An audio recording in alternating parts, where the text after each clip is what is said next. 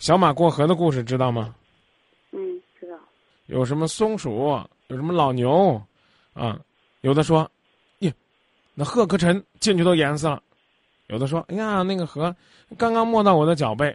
你自己走一走，你才能知道。永远不要用上一段感情来知道这一段感情，这个我一定要跟你说明白。我上一段感情当中我受了伤了，我对下一段感情呢，我苛刻一点。